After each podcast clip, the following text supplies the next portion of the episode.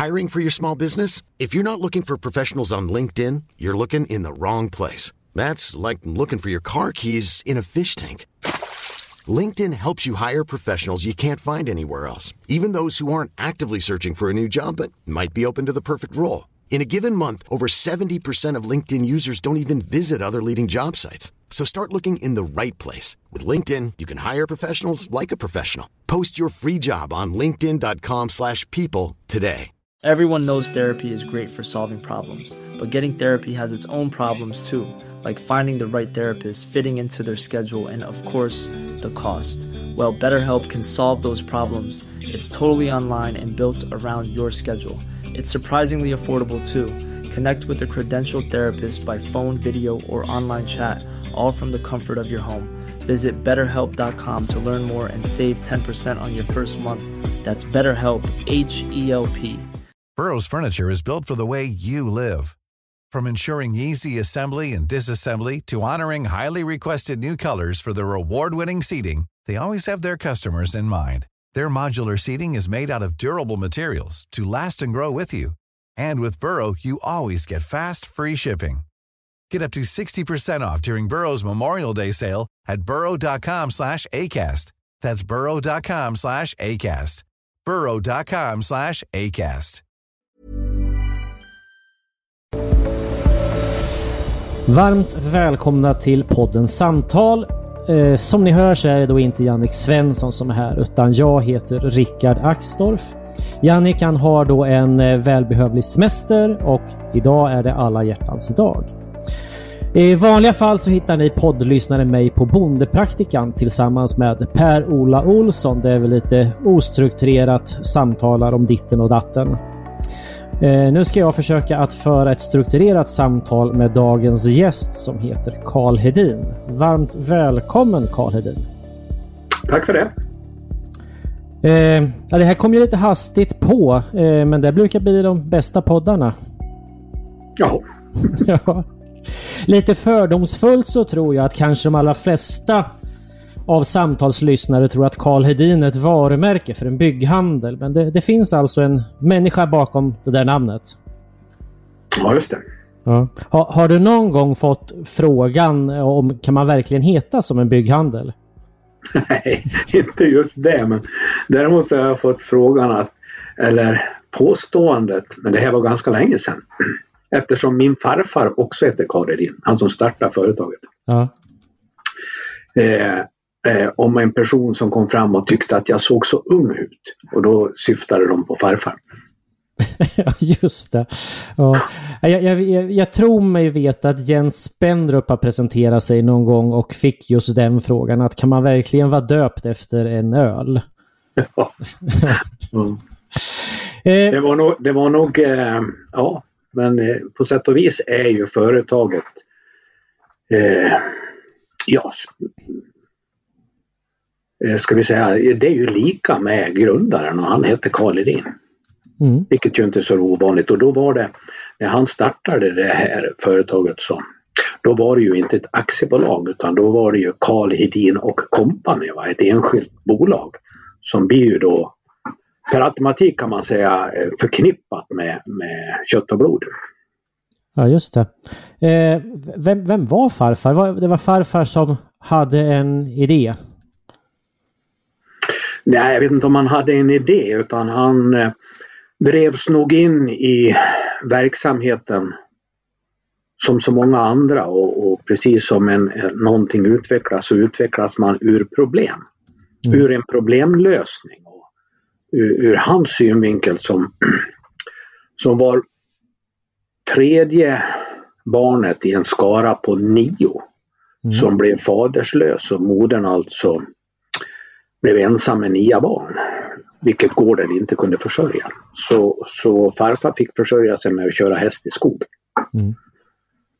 Hos egentligen då bönder i närheten som behövde ha den tjänsten gjord. Mm. Så därifrån, så när jobben tog slut, då fixade han jobbet själv kan man säga. Och så startade en, en verksamhet som från hästkörare gled över i eh, entreprenör som åtog sig hela uppdraget med att hugga och köra ut virke till att köpa hela, ska vi kalla det rotposten då eller vad det nu var, va? men hela avverkningen. Och sen betala skogsägaren utifrån det. Och sen blev det, gick det vidare och så började han köpa skog istället för att bara köpa avverkningsrätt. Och så var det problem med, med att sälja timret och då startade han sågverk. Ungefär så. Det utvecklas ur problem som uppstår. Så det, det började på något sätt med att eh, sätta mat på bordet? Ja, absolut. Ja, ja. Kommer du ihåg? Det var, var så, så märkvärdigt då. Utan det var, mm. nu, nu lever vi i en annan värld va? Men, men då när det här var, det är ju början på, på 1900-talet. Eh, eh, då var det så i många familjer. Ja. Kommer du ihåg någon av hästarna? Nej. Nej. Jag kommer väl ihåg farfar. Han var ju, jag var nog 20 år när han dog. Ja, just det. Ja. Så att då, då, då, då eh, drev han upp någonting så han köpte skog och eh, startade upp då även sågverk som jag förstår det. Ja, han hyrde in sig på ett sågverk när, när han blev utsatt för en, vad kallar det, komplott eller utfrysning att ingen skulle köpa timret av honom för han hade retat upp eh, en annan fastighetsköpare kan man säga. konkurrens ville man inte ha vare sig då eller nu kan man säga. Mm. Men eh, eh, Så då fryste de ut honom, de tänkta köparna av timmer. Okay. Och lösningen blev då att hyra in sig på en, egentligen en bondsåg och mm. göra sågat virke av timmer och sälja virket. Och så var han på sätt och vis i sågverksbranschen. Just det. Så han, han knöt inte näven i, i byxfickan utan han han var en handlingens man som sökte lösningar. Ja, han var en handlingens man. Han var nog förbannad han också. jag skulle precis säga det. är ett släktdrag att vara förbannad. ja, jag vet inte det. ja. nej men eh, okej. Okay. Ja, men så det där har, då vi placerat din namn, din farfar där. Och sen så gick då det här i arv, får man förmoda, till, till nästa generation då? Ja, då var det tre syskon som eh, som ju var delaktiga i det arvsskiftet. Man kan ju göra ett arvsskifte i en familjeföretag. Antingen så ser man helt enkelt till att driva det tillsammans och så är man mm. ett antal delägare. Mm. Eller också så delar man på allting och, och är sig själv om man säger Och den där första generationsväxlingen den gick till så precis att man delade på allting. Mm. Så det som farfar byggdes upp lite förenklat kan man säga delades i tre delar. Just det.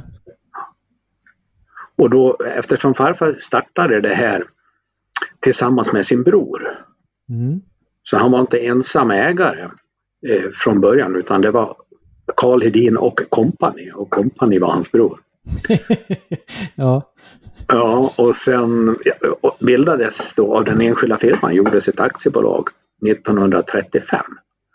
Och då blev då följaktligen brodern eh, aktieägare. Och sen blev det så småningom en kusin. Så att när, när väl det här kom till far, alltså min far, i det arvsskiftet, mm. då ägde inte han hela AB Karolin. Ja, utan hans kusin var också delägare. Hur, hur, stort var Karl Hedin då, då vid det arvsskiftet? Ja, du, det vet jag faktiskt inte så här rakt upp och ner. Men jag vet ju hur stort det var när jag klev in i bilden 83. Då hade jag jobbat i företaget 10 år. Va? Men, men då omsatte vi 180 miljoner och så var vi ett eget kapital på 30 miljoner. Just det. Man brukar prata om antalet anställda i Sverige ofta. Har du någon minne av hur många anställda det var när du tog över? Nej, jag har egentligen ingen minne men vad skulle jag tro? Strax under hundra kanske. Mm. Din pappa Lars då, vad, vad var han för människa? Ja, han var ju eh, lite grann en del av kombinationen av farfar och farmor om man säger så. Men, men eh, han var... Eh, vet, farfar han tänkte ju sig eh, naturligtvis en succession. Ja. Och, och han började fundera på det där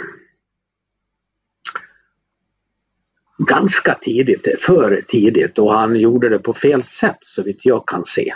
Därför att han, han eh, började fråga barnen vad de tyckte. Mm. Och det där skapade spänning mellan barnen. Va? Som nog var alldeles onödigt. Men, men han hade ju tänkt sig att eh, äldste sonen skulle driva trävarurörelsen. Mm. Och att yngste sonen, vilken var min far, han skulle driva järnrörelsen som farfar hade startat någon gång på 30-talet. Ja. Det vill säga att han, han eh, ja, engagerade sig i gruvor och drog igång en hytta och gjuteri och egentligen en ganska meningslös grej. Va? Men han trodde ju på det.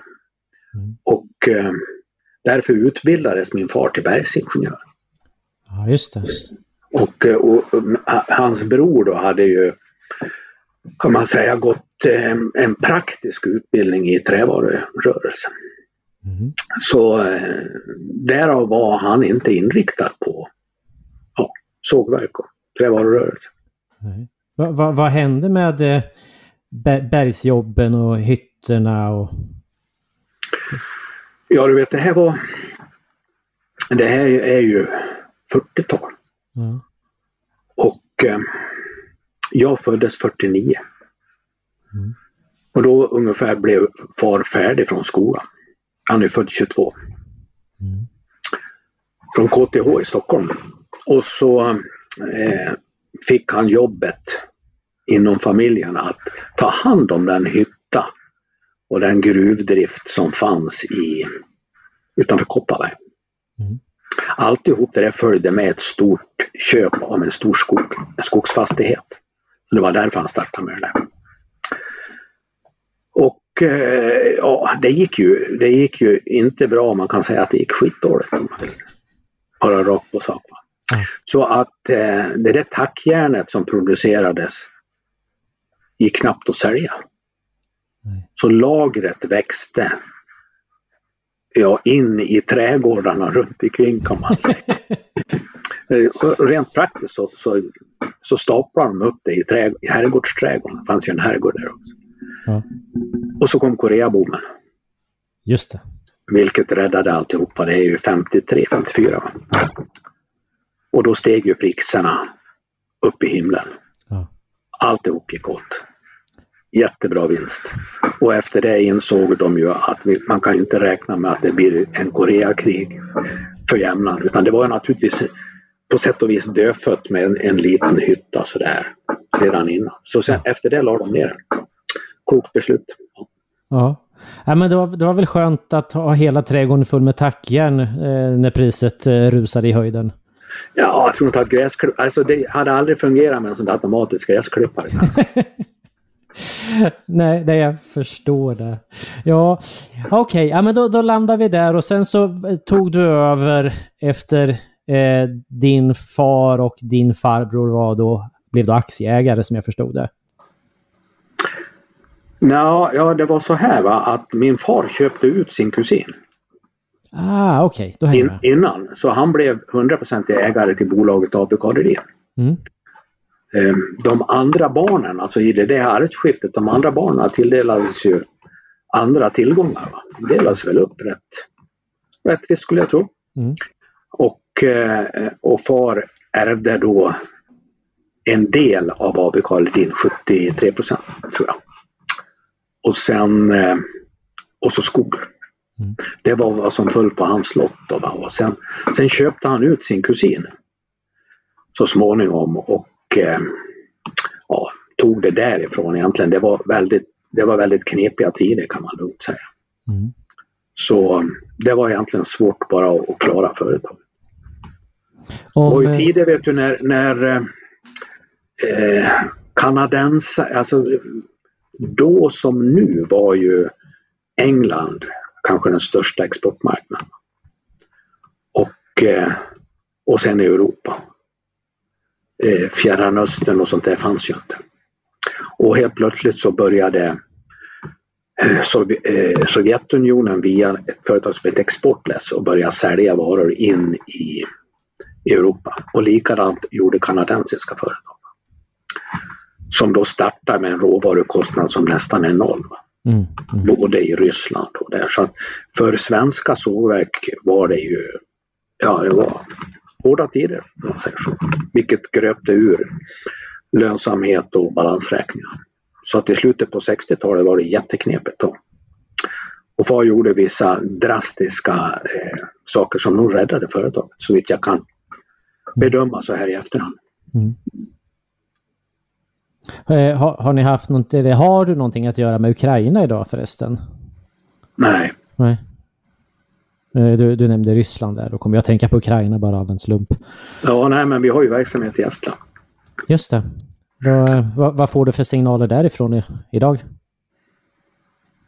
Ja, egentligen inga. Nej. Det är väl den oro som man själv känner lite grann, va, som är ju Ja, det finns ju liksom ingen, man begriper ju inte hur, hur det spelet egentligen går till.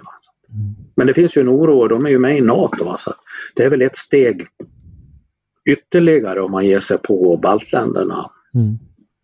än att ge sig på Ukraina. Mm. Men eh, naturligtvis geopolitiskt så ligger de i farozonen.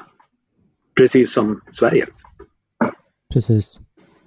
Eh, jag, om jag utgår från mig själv lite grann sådär, så att mycket av det jag gör och den jag är, gör jag ju på något sätt utifrån att eh, ja, jag, jag, tänker ofta på min, på, på min far och huruvida liksom han skulle ha varit stolt och nöjd med det jag gör idag.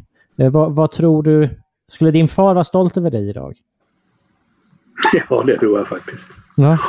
Det är jag ganska övertygad när, när, när gick han bort? För jag antar att han inte är vid livet. 2004. 2004, ja.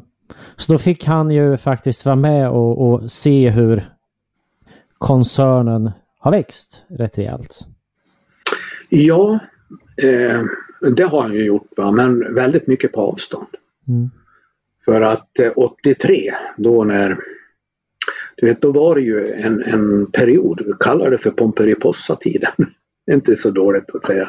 Det, det passar rätt bra. Va? Det, var, mm. det var en tid då ja, Socialdemokraterna på sätt och vis drev ut alla entreprenörer. Det var väl drivet, politiskt drivet av, av en eh, inbillan av att entreprenörer inte behövdes. Mm. De kommer fram ändå. Mm. Vilket de inte gjorde. Mm. Utan man drev ju i princip ut entreprenörer och företagsägare eller förmögenhetsägare via en beskattning som ju var konfiskatorisk egentligen.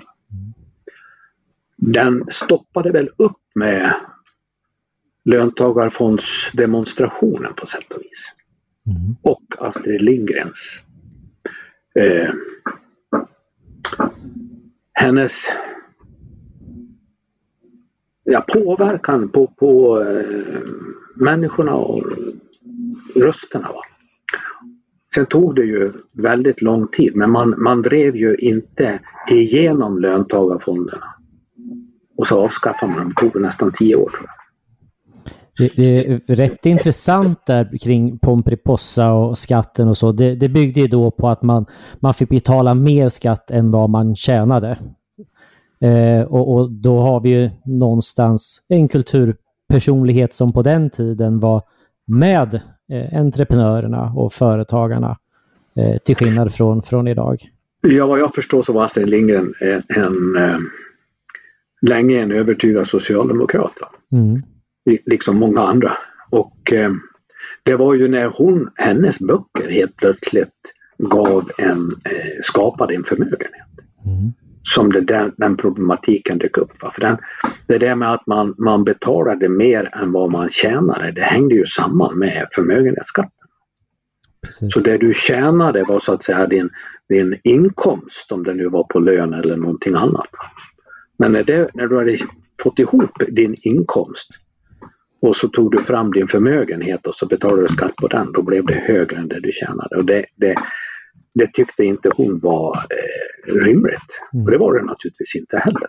Men eh, det där gjorde ju att med tid och längd och, och, och, det var svårt att se att det skulle bli någon förändring på det där. Va? Det tar så lång tid. Va? Det drev ju eh, ut jättemånga entreprenörer ur landet. Mm. Och min far inkluderat. Mm. Så det var ju en av orsakerna till att det blev ett generationsskifte. Som då skedde genom att jag och min syster köpte hans tillgångar. Så det blev inte ett regelrätt säga, arvsskifte efter ett dödsfall utan det blev ett uppdelande medan han levde. Mm. Och då blev det via köp och revers. Just. Sälja revers. Så det var en andra generationens emigrerande.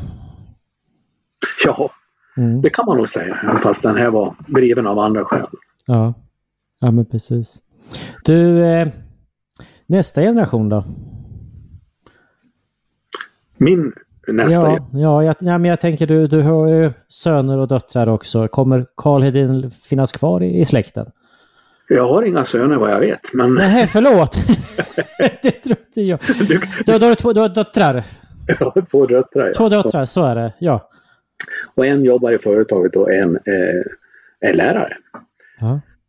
Så att eh, och ingen av dem egentligen känner att de är mogna att axla det här ansvaret Mm. som det innebär att driva ett sånt här företag. Och jag, och jag förstår dem. och Det, jag har ju växt in i det här. Jag började 72. vet du. Ja. Så, så då, då blir det lättare att lära sig och kunna och känna att man kan behärska någonting. Om man får det bit för bit. Men så där bara kliva in rakt upp och ner. Jag klev ju in, jag klev ju inte in rakt upp och ner. Jag hade Nej. tio år i företaget och det var ju det var ju så mycket mindre. Va? Det var ju så mycket mindre komplicerat egentligen. Även fast det var inte lätt. Va? Men det var mindre komplicerat. Mm. Så jag, jag förstår det. Så de, de, eh, de vill inte. Men, men eh, min yngsta dotter jobbar ju i företaget. Just det. Är, är ju engagerad och, och skicklig i det hon gör. Va? Men, Mm. men att kliva upp och ta min roll. Om inte de vill då blir det inget bra. Vet. Nej, jag, jag, jag förstår dem fullt ut. Eh, det, Och det är inte bara der, deras väl och ve det handlar om. vad Det handlar om så många människor som, som eh, de säkert också känner. Det, det ansvaret är inte de beredda att ta. Fullt förståeligt. Du, du är ju född i skogen och, och, och eh, på något sätt... Nej, det var på, jag föddes på ett BB i, i Stockholm faktiskt. Ja, okej. Eh, men Jag blev, upp... kvar, jag blev kvar där två månader, sen har jag inte kommit tillbaks. men precis. Ja, vad, vad, eh, hade du komplicerade första två månader eller? Ja, det sitter Ja. ju igen. Det, det, det är därför du blev som du blev. Ja, visst. ja, ja, svåra. En, en svår barndom. Men sen hamnade du i skogen i alla fall. Då. Och, och berätta lite grann om kärleken till skogen. För jag förstår att det, det finns en stor, stor kärlek till skogen. Ja. Ja, den skapas väl den skapas väl genom att du befinner dig i den. Va? Att du är där, du vistas där. Det är ju många som har kärlek till skogen. Mm. Eh, och i mitt fall blev det ju det blev så mångfacetterat. Va? Eh, och det blir det. Det är inte bara att gå och plocka svamp eller plocka bär utan mångfacetterat blir det ju när du gör flera saker. Mm. Men jag plockar svamp. Jag kan tänka mig till och med att plocka bär. Men, men, eh, och det gjorde man väl en gång i tiden. Men, men eh, sen kom, kom ju jakten in i bilden ganska tidigt. Mm. Inte via min far, för han var inte direkt jaktintresserad. Men han ordnade lite representationsjakter och då, då hyrde han in hundkarlar. Ja. Och då dök det upp en, en man ifrån Umeå som hette Bengt Sandgren. Ja. Som var bonde. Mhm. Och skogsägare, mindre skogsägare i Umeå-trakten. Och han vart god vän med min far då. Va? Och med honom gick jag i, i skogen med han, de hundar han hade. Han var kanske 8-9 år. Mm. Så det var han som jagade in mig om man får säga så va? och fick mig riktigt intresserad av jakt. Hela, invigde mig i alla dessa, dess hemligheter eller vad ska jag säga. Det är ju den andra sidan av saken. Va? Den, den tredje sidan är ju när du börjar bli, känna skogsägandet. Mm. Som är ju en form av bondekänsla. Mm. Du odlar någonting och även fast det är långsiktigt så är det ju lite samma sak som själva jordbruket. Mm. Du sår och du skördar och du ser hur det växer och du donar och grejar och, och riktigt lever med. Man kan säga det att samma känsla som när eh, potatisen Mm. först visar sig Mm. i, på våren. Va? Eh, det är samma känsla som när du ser föryngringar eller det du planterar sticka upp över gräset på våren. Det är, liksom en, en, en, det är som en, en, eh, ja, en känsla av växandets kraft och att du skapar och att det skapas någonting. Det må väl hänga ihop med när vi svalt. jag, jag kan fortfarande bli lite nedstämd när man hugger ner en skog. Har, har du den känslan också? Nej, Nej. och, och det beror nog på att jag varit inne i ett steg till om jag säger så. Mm. Eftersom att hugga ner en skog för mig det är att skapa nya produkter. Mm. Det är inte bara det, jaha nu försvann det där. Samtidigt, jag kan inte se eh, ett kalhugge som direkt fult. Jag kan inte eh, påstå att det är vackert. I varje fall de första 5-10 åren. Mm. Men så fort som du ser planten, då är det inte fult längre. Och det skapar alltid någonting vackert. Det skapar eh, utsikt Mm. som inte fanns. Mm. Det är bara att du vill inte se det. Ja. Men om du tar dig tid att tänka på Jaha, nu blev det brunt ris och, och lite spår och all den där gamla skogen som, som du gick i och ja, plockade bär och svamp och sådär. Eller jagade i. Mm. När den bara är borta Mm. så behöver ju inte jag se det bara som fult utan då kan jag sätta mig ner. Fan, nu ser jag ju, nu ser jag ju ut över sjön. Mm. Eller vad det nu är. Det skapar alltid utsikt. En helt ny utsikt. Va? Och eh, när planten väl kommer, va, då, är det, då är det ny skog. Det är inget kalhugger. Och det där går ju på 6-7 år. Mm. Och under tiden kan du väl plocka svamp någon annanstans. Då. Det, det, Skogen försvinner ju inte bara för att det blev ett kalhygge. nej, det, det är rätt mäktigt. eh, Alltså, och så har det varit i alla tider att markägandet har ägt eh, landskapsbilden. Eh, alltså utifrån hur vi brukar våra marker så Ja. förändras landskapsbilden. Ja, visst. Mm. Det gör den ju oavsett om vi gör någonting eller inte. Nej, och, och jag misstänker att eh, går vi ytterligare din farfar och någon eller några generationer till tillbaks i tiden så var det ont eller långt mellan träden i ditt område. Ja, jag var inte med då men det sägs ju att det var ett kalhygge härifrån Fagersta till Västerås. Mm. Det var i varje fall så ont om skog. Så att man körde malm härifrån de här gruvorna som låg på de här trakterna upp till Voxnadalen tror jag. Där man hade skog. Så det var inte, det var, alltså bergsbruket och smälta järn och andra metaller var ju oerhört viktigt och har varit i, i många hundra år för nationen Sverige. Mm. Så, eh, så det var ingenting som man bara blåste av. Eh, utan man bara utökade det där. Och blev ju en viktig försörjningskälla för bygdens folk. Som kolade och eh, väldigt mycket gick ju åt att kola och, och, och, bryta, bryta malm kan man säga och transportera. Och, och blev ju en inkomst då för, för den växande befolkningen. Så det var ju en viktig del, det var ingenting som man bröt av och till slut så växte ju den där produktionen så att eh, det var inte malmen som var begränsande, det var eh, kolet. För då, då kunde man ju bara smälta igen med träkol på den tiden. Det, det sägs, jag vet inte riktigt om det är sant, men det sägs i alla fall att de sista tallarna i Kilsbergen, eller om det är i Bergslagen, de sågar man ner och sen så sågar man plank av dem och att de plankorna ligger i eh, kyrkan i Nora. Eh, ja. jag, jag, har faktiskt varit där och kikat och, och det finns plankgolv under eh, bänkraderna. Eh, så att det, det kanske är sant att det där är de sista stora tallarna i Bergslagen eh, på den tiden. Ja, jag vet fan. Nej. Det, men det är fortfarande en väldigt bra... Det, det, fann, det fanns nog rätt mycket tallar ändå. Det är fortfarande ja. en bra historia hur som Ja, det, det är mera det. Ja. ja. Du, kalhyggesbruket. Eh, det är ju satt under press, minst sagt. Eh, kommer vi få hålla på med kalhyggesbruk eh, i framtiden, tror du? Ja, det tror jag.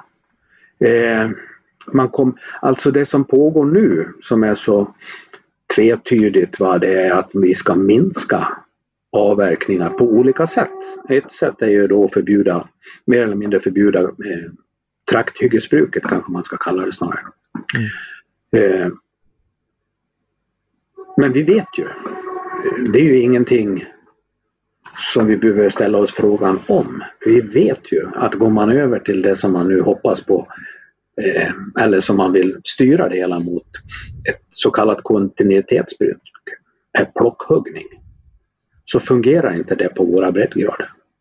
Det har inte gjort det förut och det har haft ganska katastrofala följder och det kommer inte göra det nu heller.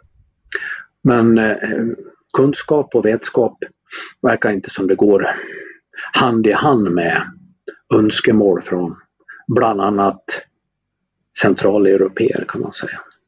Det är klart att går vi över till ett kontinuitetsbruk så kommer ju det att vara omvälvande för hela näringen. Mm.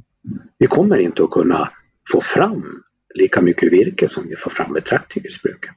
Det kommer att växa mindre. Mm. Absolut.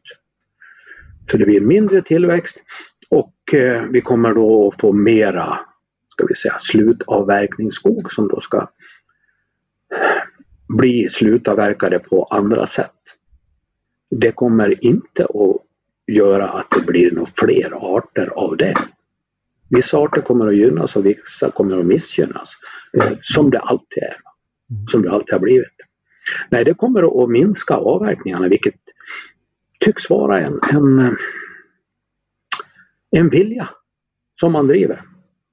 Vill man vara konspiratorisk kan man säga det det där kommer ju inte bara från svenskt håll utan det kommer ju från centraleuropeiskt håll.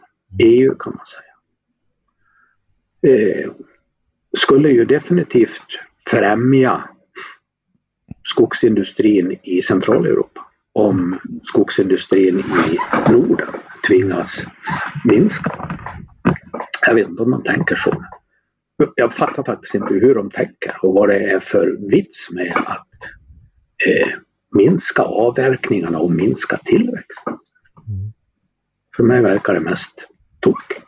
Och så har det ju väl varit. Vi har väl upplevt tok. Det var väl samma sak när man drev ut entreprenörerna i Sverige. Ofattbart. Men man gjorde det, lik förbannat. Och inte förrän dess att eh, vår industri inte klarade sig konkurrensmässigt. Så vi höll på med devalveringar och provade att få eh, valutan att stå sig genom 500 ränta och sånt annat. Jag vet inte om du kommer ihåg det, men jag kommer ihåg det väldigt väl. Mm. Jo, jag, eh, ja. jag kommer ihåg det. Du, du, pratade tidigare om löntagarfonder. Ser du no, finns det några jämförelser eller liknelser mellan Kan, kan man se liknande tendenser mellan löntagarfonder och dagens syn på skogsbruk och skogsägande? Ja, men alltså löntagarfonderna det var ju ett sätt att eh, flytta ägandet mm. eh, från privat individuellt ägande till kollektivt ägande. Mm. Successivt och det var ju egentligen på sätt och vis det här med, med, med beskattningen också. Så det har väl i alla tider, vi har slitit och, och dragit från olika delar av samhället om den kaka vi har skapat. Det som ju uppstod efter löntagarfonderna eller redan innan det, det var att kakan minskade. Mm. Du gav dig på någonting som gjorde att kakan minskade, då blir det mindre att dela på. Och den som blir förfördelad där, han får ännu mindre. Och likadant är det ju nu. Alltså stänger du skogsindustrin eh, så har jag så svårt att förstå att de här människorna som trots allt är utbildade, Skogsstyrelsen som nu meddelar att vi ska springa ut och, eh, och mer eller mindre namnge varenda fågel som finns i skogen. Det kommer bara inte att gå, det förstår ju vem som helst, men de gör det i varje fall. Eh, alla förstod väl, stänger vi kärnkraften? Då blir, det min, då blir det mindre el. Det är inte så jävla svårt att förstå det. Men de gjorde det i varje fall. Och så blev det mindre el. Och så blir det kostnader. Det blir likadant med skogen. Eh, och alltihop, det mesta av det här drabbar ju den minoritet vi kallar glesbygdsmänniskor. Och de, de känner jag för. Jag är ju själv glesbygdsmänniska egentligen, eftersom jag lever i den miljön. Så att jag, jag, jag förstår ju det och det, vargen är samma sak. Så en rad olika delar är ju en, en attack på glesbygdsmänniskornas lev och liv. Vad ska de göra om vi, vi stänger skogsbruk? Mm. Och, och, om vi inte får driva eh, gruvor och plocka upp malm, smälta. Vad ska de göra då? Skulle man kunna kalla dig för en, en, en glesbygdens hjälte? Jag skulle säga så här att många skulle nog säga det om dig i alla fall. Ja, det har de väl gjort då, men jag vet inte om jag ska kalla mig det. Men jag, jag är, jag är glesbygdsbo. Mm. Och känner för det. Och, känner, och så, naturligtvis har man väldigt många vänner och, och ja, människor som, som man har jobbat ihop med i alla år då, på olika sätt. Vet ju ungefär hur de lever. Du, du har ju tagit bladet ifrån munnen på något sätt och, och sagt din, din innersta mening i, i många frågor och länge. Ja, kan man nog säga. Mm. Jag, jag har ju inbillat mig att man har yttrandefrihet.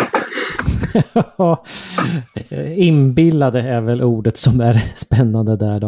Eh, men det, jag, jag, du har ju bland annat engagerat dig rätt mycket i vattenfrågor. Eh, kring strandskydd och liknande för det började väl ja. kanske redan för 20-25 år sedan, någonting i den stilen. Ja, kan man säga. Strandskyddsfrågan ja. Mm. Mm, mm. Eh, och, och vad, vad, tror du det beror på att så, så få ändå lyfter bladet ifrån munnen? Att inte fler vill diskutera, törs eller vågar? Ja, det har nog rätt mycket att göra med att du blir straffad. Det är bättre att hålla käften. Kan, du utveckla det lite grann? Ja, det, det, blir ju en... Eh, så, så, samhället växer ju fram till ja, någon form av konsensus eller ska vi säga regelverk. Så här ska du vara. Ja. Eh, och, och, Den ena tycker si och den andra tycker så. Va? Och istället för att slåss så finns det hela tiden en viss samkänsla. Eh, säg inte riktigt vad du, vad du menar för då blir den där eh, vederbörande blir, blir sur på det och så mm. får du mindre möjligheter i din värld och så vidare. Mm. Det är nog en sida av saken. Den andra sidan är naturligtvis när du, när du får repressalier rakt av. Du blir mm. avskedad något sånt där. Mm. Får inget jobb. Mm. Ja, då är man försiktig. Mm. kan man väl förstå. Och en del tar bladet från munnen ofta är det ju därför att de blir ekonomiskt oberoende. Mm. Man har råd med att säga vad man tycker. Precis. Och det fick jag någon gång i bilen. ja, eh, jo, nej men alltså det, det, kostar att tycka och tänka och säga eh, sina innersta tankar och det kostar att sätta sig på tvären för att man på något sätt tror sig ha rätt. Eh, och det, det, är ju naturligtvis inte alla förunnat att kunna göra det. Nej, så är det väl också. Va? Det, dels måste man väl förstå problemet. Mm. Många gånger är det ganska knepigt. För det rör sig hela tiden också. Ja. Men eh, så är det väl. Så jobbar du mycket och, och tränger in i vissa frågor så, så förstår man nog i alla fall ett tag. Mm. Och, och då, då, är det lättare att säga för man har ett självförtroende att jag har rätt.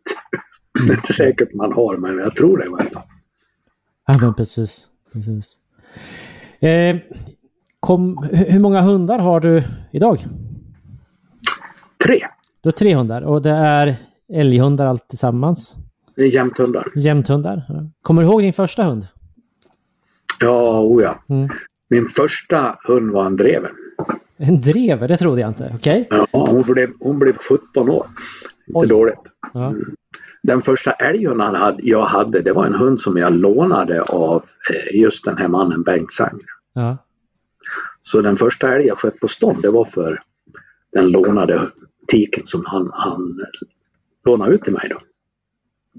Och den första hunden som jag köpte, den kom ifrån, eh, kan man säga, ett råd från honom. Ja. Och den andra jag köpte via honom och hans son, det var nog nästan den bästa hund jag köpt. Den bästa hund jag haft. I varje fall en av de tre, fyra bästa. Just det. Hur, hur många hundar har du haft genom åren? Har du, har du Jag har faktiskt inte räknat igenom det. Men... Säg att man byter en hund. Eh, jag har ju kört, haft det så att eh, man har två, kanske tre att jaga med. Ja. Och när de blir gamla, när de blir så gamla så att eh, de inte jagar något bra, om jag säger så, då får de bli pensionärer. Just det. Så jag, jag slår, tar ju aldrig liv av en hund för att, eh, eh, för att de inte blir bra att jaga. Utan det är för att de blir sjuka kan man säga. Mm. Och då får de gå och vara pensionärer. Det är ju, har man haft en hund som, som valp va, och, och jagat och känt alla de där känslorna så blir det ju en, en god vän. Ja, ja. En familjemedlem och en god vän. Va. Du går ju bara inte ut i hungon och skjuter dem. Nej. Utan det blir snarare att nu är de så dåliga så nu gör jag en välgärning. Så därför så blir det kanske att man har, jag hade ju, ett tag hade jag ju 700, men, eller vi ska jag säga, familjen hade 700. Eh, men, men säg att fyra är i omlopp. Mm, mm. För att komma fram till svaret på din fråga. Så byter man, eller stoppar in en ny hund och tar bort en hund vart fjärde år. Just det. Och sen har jag ju jagat då sen jag var 20 då. Fick mm. väl första hunden. Då, vad kan det bli? När man är 20 då var det var 69, så i början på 70-talet. 50 år. Mm. Fyra. Sen så fick vi ju det här hunddjuret varg till oss. Som ställer till det för, för oss jägare. Eh, hur många vargar kan vi ha i Sverige? Ja, teoretiskt kan man väl ha så mycket som maten räcker. Ja. Hur, hur, hur många eh, tycker du är lämpligt att vi har då? Ingen. No, noll vargar är, är en lämplig? Jag finns ingen anledning varför vi ska ha varg. Inte, om man, inte om man tycker att eh, människans väl och ve ska stå i centrum. Men det är inte det som, som gäller. Eh, eh, för vargen är ju en ganska stor glesbygdsfråga. Ja, det kan man väl säga. Ja. Som sprider sig över hela landet nu. Ja. För, för någonstans så, så eh, i, i, i området kring dig och där du bor, hur, hur många är det som, som jagar? Är det varje familj, varannan familj eller? Ja, inom ja, inom min värld så är det säkert varannan. Men, ja. och, och, och de som jobbar hos mig, de som jobbar i skogen, då jagar ju nästan alla. Ja. Alltså de som jobbar i skogen? Mm. och med skogen, entreprenörer och, Mm. och de som eh, eh, säljer skog till oss är ofta skogsbönder. De flesta av dem jagar ju också. Ja. Det in, det men du föds ju in i det på något vis. Sen kommer du in i, i bruksstäderna, vilket ju vi har här i Bergslagen väldigt mycket. Va? Då, då minskar ju de där andelarna ordentligt. Ja. Så det där har inte jag någon koll på egentligen. Jag upplever ju som bara varannan människa. Mm. Men det är ju det klientel jag Ja, jo, men vi lever väl i bub- bubblor bägge två misstänker jag. Eh, på något sätt. Eh, men, men jag tror väl ändå att utan jakten så skulle det... Eller många bor på landsbygd just på grund av jakten. Eh, Du, de bor på, på landsbygden av många olika skäl. Mm, Det är jakten. Det är fiske. Det är inte så få som inte jagar men fiskar. Mm, Eh, för eh, åka skidor, mm, det gör du inte på Östermalm utan vidare. Eh, och de åker skidor utför och nerför och lite hur som helst. Eh, du vinterfiskar. Du bara går i, i naturen, det vill säga bara kliva ut. Och någonting som definitivt tror jag är underskattat, det är tystnaden. Mm. Alltså, och jag uppskattar det. Mm. det. Där jag bor nu, va, det kan jag inte påstå att det är tyst. Men om jag, om jag tar mig iväg en, två kilometer, då blir det tyst. Åker gärna ut och, och, och sätter mig där. Eh, Så det är väl ja, det är en annan, ett annat tempo. Många fördelar. Och sen får du väl stå ut med att det är andrahandssorteringar i affären och det finns ingen taxi. Och mm. få om du inte beställer långt, långt i förväg. Men jag tror inte det går att beställa faktiskt. Vi får se om det får. Ja. Eh, ja, det finns ju jättemånga nackdelar på det viset. Mindre utbud egentligen av allt möjligt. Mm. Nöjen och, och idrottsevenemang och Mm, mm. produkter av alla slag. Eh, Min värld är väl inte det så, så svårt att undvara men många, många, för många är det ju hela livet. Ja. Jag vet, du, du brukar ju prata om, om eh, delheter som blir en helhet. Eh, Mm. och, och du har pratat om flera av de här delheterna som, som gör helheten som på något sätt eh, är anledningen till att man eh, väljer att eh, bo på landet och bo på, i glesbygd och att man står ut med att man inte har samma service och samtidigt så slipper man ju faktiskt en, en hel del av de problem som finns eh, på andra håll i städer och så vidare. Ja, men visst är det så. Ja, vi lever ju i en helhet, vi lever ju inte i en delhet. Nej men, Men det bygg, helheten byggs ju upp av delheterna. Ja. Och så ja, kommer man av olika anledningar in på det ena eller det andra.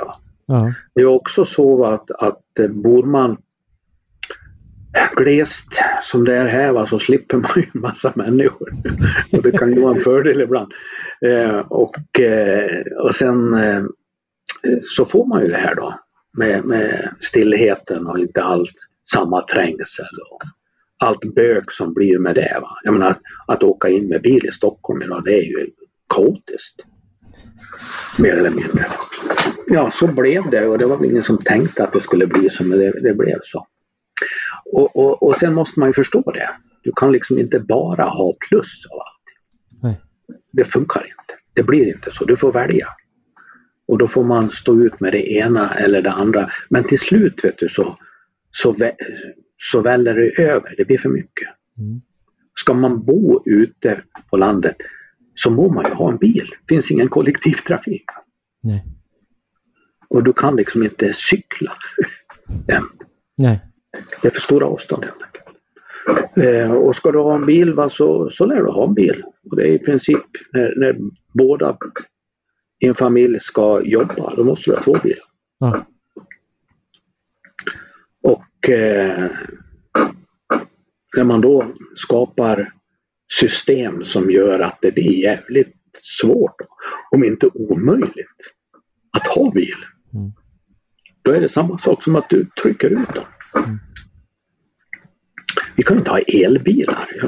Jag, jag, kan inte förstå hur det ska funka. I varje fall inte med dagens teknik. Mm. Du kan bara glömma det. Mm.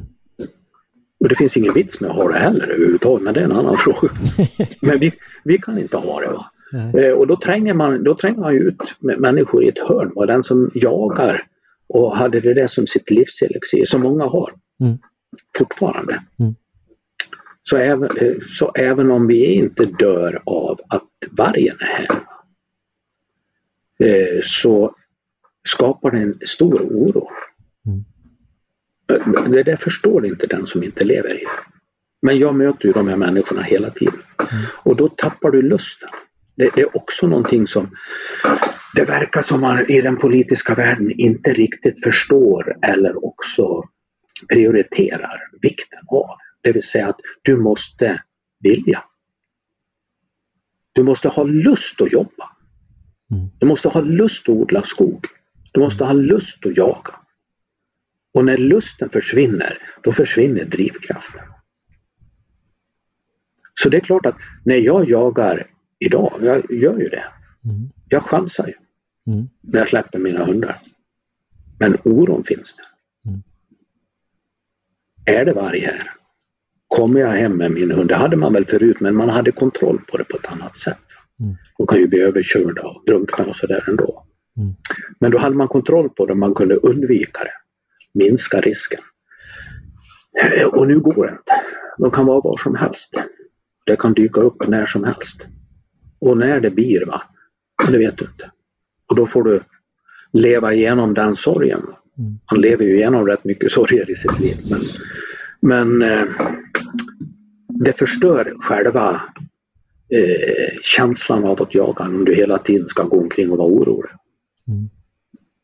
Och det förstör eh, också det här med förvaltandet som ju är ett, lite samma sak som, som bonderiet va? eller skogsbrukandet. Att du, du skapar ju någonting, va? du förvaltar någonting och du gör någonting som du tror blir bättre för oss som lever där. Va? Du förvaltar ju en älgstam. Mm. Du väljer ut vad du ska skjuta och du tänker igenom och håller på med det där nästan hela året. eh, och, och mår riktigt illa om du råkar skjuta en kalvko eller något sånt där. Ja. Därför att då minskar reproduktionen och då blir det mindre att jaga och så vidare. Man mår illa när man ser en, en man tycker det är slöseri med resurser när, när, när du ser en, en älg som är riven av varg. Eller rådjur som, som tas av lodjur och så vidare. Jag är ju uppväxt med, nej man skulle ju förvalta de här viltstammarna, de som, som gav eh, mat och nyttighet. Mm. Och då skulle man hå- hålla, hålla nere rovdjursstammarna. Det funkar ju så. Mm. Och så, så blir det helt enkelt att man tvingas på de här rovdjuren som tar en del av förvaltningslusten. Mm. Så jag, jag pratar inte liksom om eh, antalet vargar, jag eh, pratar om, om förvaltningslusten, om jaktlusten. Mm. Och den, den kan bara säga, den minskar. Hos mig och hos väldigt många andra. Det sen tar vägen någonstans. Är, är det likadant med förvaltningslusten för, för skogen? Eh, Ja, den minskar också. Mm. När du känner att det är någon annan som sitter och hittar på sånt som är rent stolligt. Vi ska gå ut och räkna fåglar. Som inte går. Och då ska det sitta byråkrater som ska säga nej, du har inte kommit med rätt utredning. Det är så det blir nu. Det är så det, eh, ja, det har positionerat sig om man säger så. Att stänga cementtillverkning. mm. Ja, men det var ju hur nära som helst. Ja. Det är som att det här vi, vi, vi bönder om jag får säga, att producera, att få, som ju då är att få marken att producera. någonting som var så självklart som att vi ska äta, vi ska ha mat. Mm. Det är inte så länge sedan vi svalt. Eh, så, så det är inte så många generationer bort. Att då ta bort det ungefär som det där, det där är inte någon betydelsefullt. Spelar ingen roll. Vi kan, vi kan låta den här skogen stå och ruttna ner. Mm. För det är ju precis vad som händer. Skogen står ju inte kvar ungefär som någon slags museum. Mm. Lämnar du den så ruttnar den ju ner eller blåser ner eller någonting annat. Istället för att göra gångbara produkter. Det kan inte en bonde tänka sig. Jag, jag höll på och eh, städade lite grann i bodarna här hemma eh, för några veckor sedan och då, då ligger det sådana här plankstumpar på en och en halv meter. Eh, och jag inser ju att det där det är ju en eller två generationer gamla plankstumpar som man då har sparat för att de, de kan komma till nytta någon gång i framtiden. Alltså man, man var försiktig eh, därför att man, man visste att man behövde vara försiktig för det, det kunde komma nödår. Eh, samtidigt så eh, när jag då höll på att städa så åkte jag då iväg till återvinningsstationen och kastade en del prylar. Eh, och tittade ner i den här bingen som det står trä på. Eh, och där ligger ju mycket fint, fint virke som går att göra någonting utav men som man då i, har gjort sig av med för att eh, det är en annan generation och det är en annan syn på kanske på, inte bara på material utan på livet i stort. Vi har, vi har så mycket resurser va, som vi inte hade då. Mm. Så vi tycker vi kan göra sådär. Jag, jag klarar ju inte av det där. Nej. Ja, sån där som samlar på sig med grejer. Varför jag, jag tycker det är så jävla dumt att kasta. har, du alla Fungerande prylar. Ja.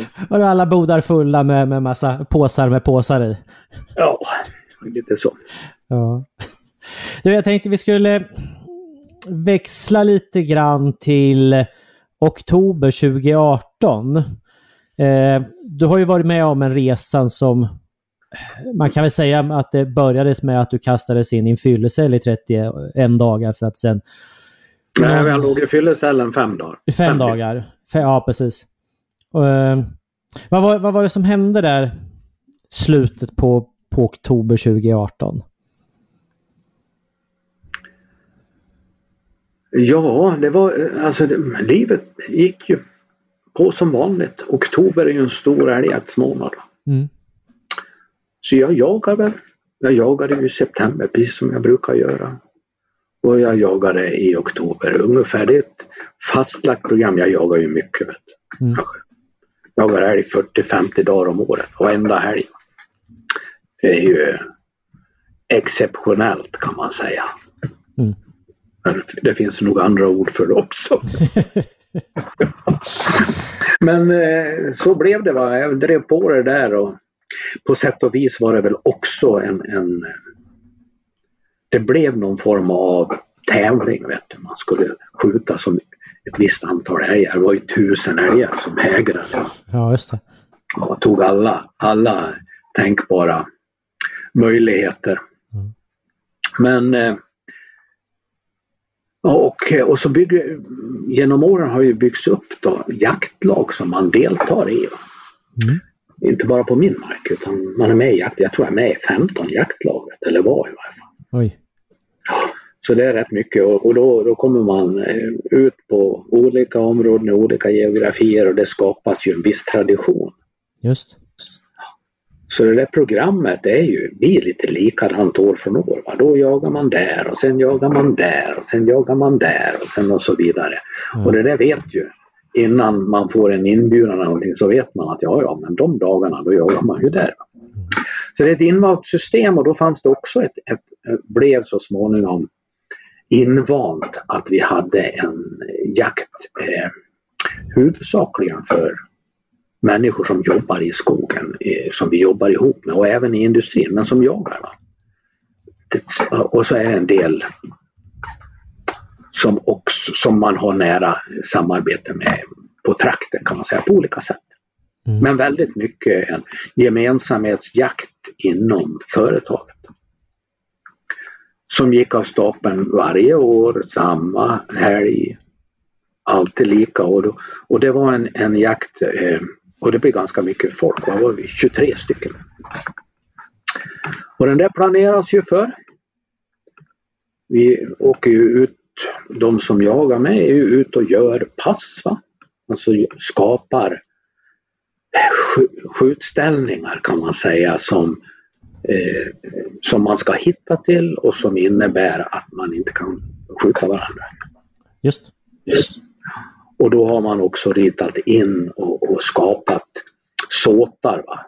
Och, och, och det har på kartor och det är, det är mycket jobb inlagt i det där och så när det går år från år så till slut så känner du ju igen trakterna. Mm. Och då blir det lite trevligare att jaga kan man säga. Mm. Du hör och det är alla namnen som finns på kartan och sådär. Man, man förstår jakten på ett annat sätt. Så det där har gått i många, många år.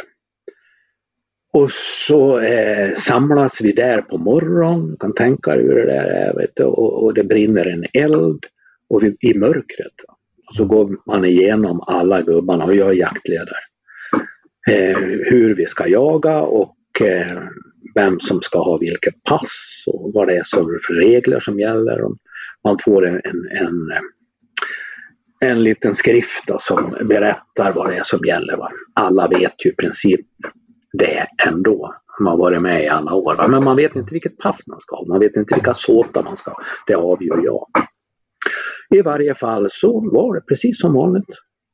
Och, och dagen eh, innan så sitter jag och jobbar som vanligt framför den där datorn. Mm. Tittar in i den där skärmen och trycker på knapparna. Kommunicerar. Och så eh, får jag då ett samtal.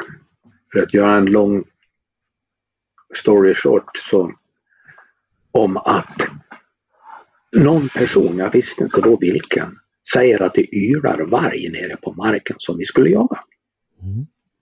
Det innebär att då ramlar frågan eh, ner i jaktledarens ryggsäck om jag säger så.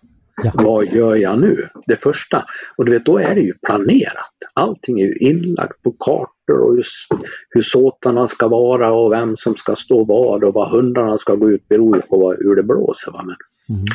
Men eh, ja, det där blir en eh, komplikation.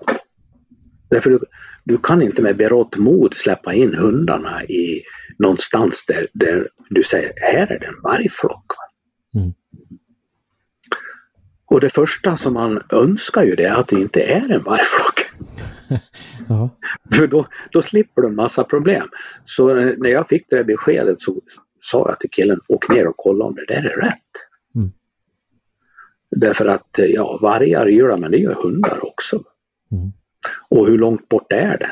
Det här var ju en, en, en sån där väldigt hörbar dag. Va? Alldeles vindstilla och klart. Så han gör det och jag kände bara så här att ja, vad är det där någonstans? Jag åker ner och kollar jag också. Det är bättre att vara på plats. Mm. Och jag hade väl en halvtimme på mig, 40 minuter kanske. Mm. Så jag gjorde det. Och så var det bra med det. Jag hörde ingenting. Mm. Och eh, han som åkte ner innan, jag träffade honom då när jag, när jag kom ner. Nej, han hörde ju ingenting heller. Så ja, och sen hade jag ju ett jobb att göra då så att jag åkte iväg och gjorde det och sen åkte jag hem. Och på hemvägen då ringer den här medarbetaren som var med mig ner. Va? han som fick telefonsamtal om att det yrade vargar. Mm. Då ringer hans pappa mig och säger att han var gripen av polisen. Jag fattar ingenting. Mm. Utan jag bara tänkte, vad sjutton har de hittat på nu? Eller vad har han hittat på? Ja. Jag kopplar aldrig ihop det med att vi var där nere på våran jaktmark. Nej. Den där korta stunden. I varje fall så funderade jag på det och, och, och jag ringde andra om de visste vad som hade hänt. Mm. Nej. Och eh, så kom jag hem. Packade ryggsäcken inför morgondagen. Och eh, så skulle vi till, precis till att äta middag. Jag och min fru, vi var ensamma. Då glider det upp en bil på gården bara, i mörkret. Och det är ju sex på kvällen va, i, i 26 oktober. Kolmörkt. Mm. och eh, knackade på dörren. Som vanligt är det ju öppet där vi bor. Men han klev inte in. Utan eh, är det någon granne eller någonting som kommer, de brukar knacka och så kliver de in. Men det gjorde inte vi. Alltså jag gick upp och öppnade. Mm.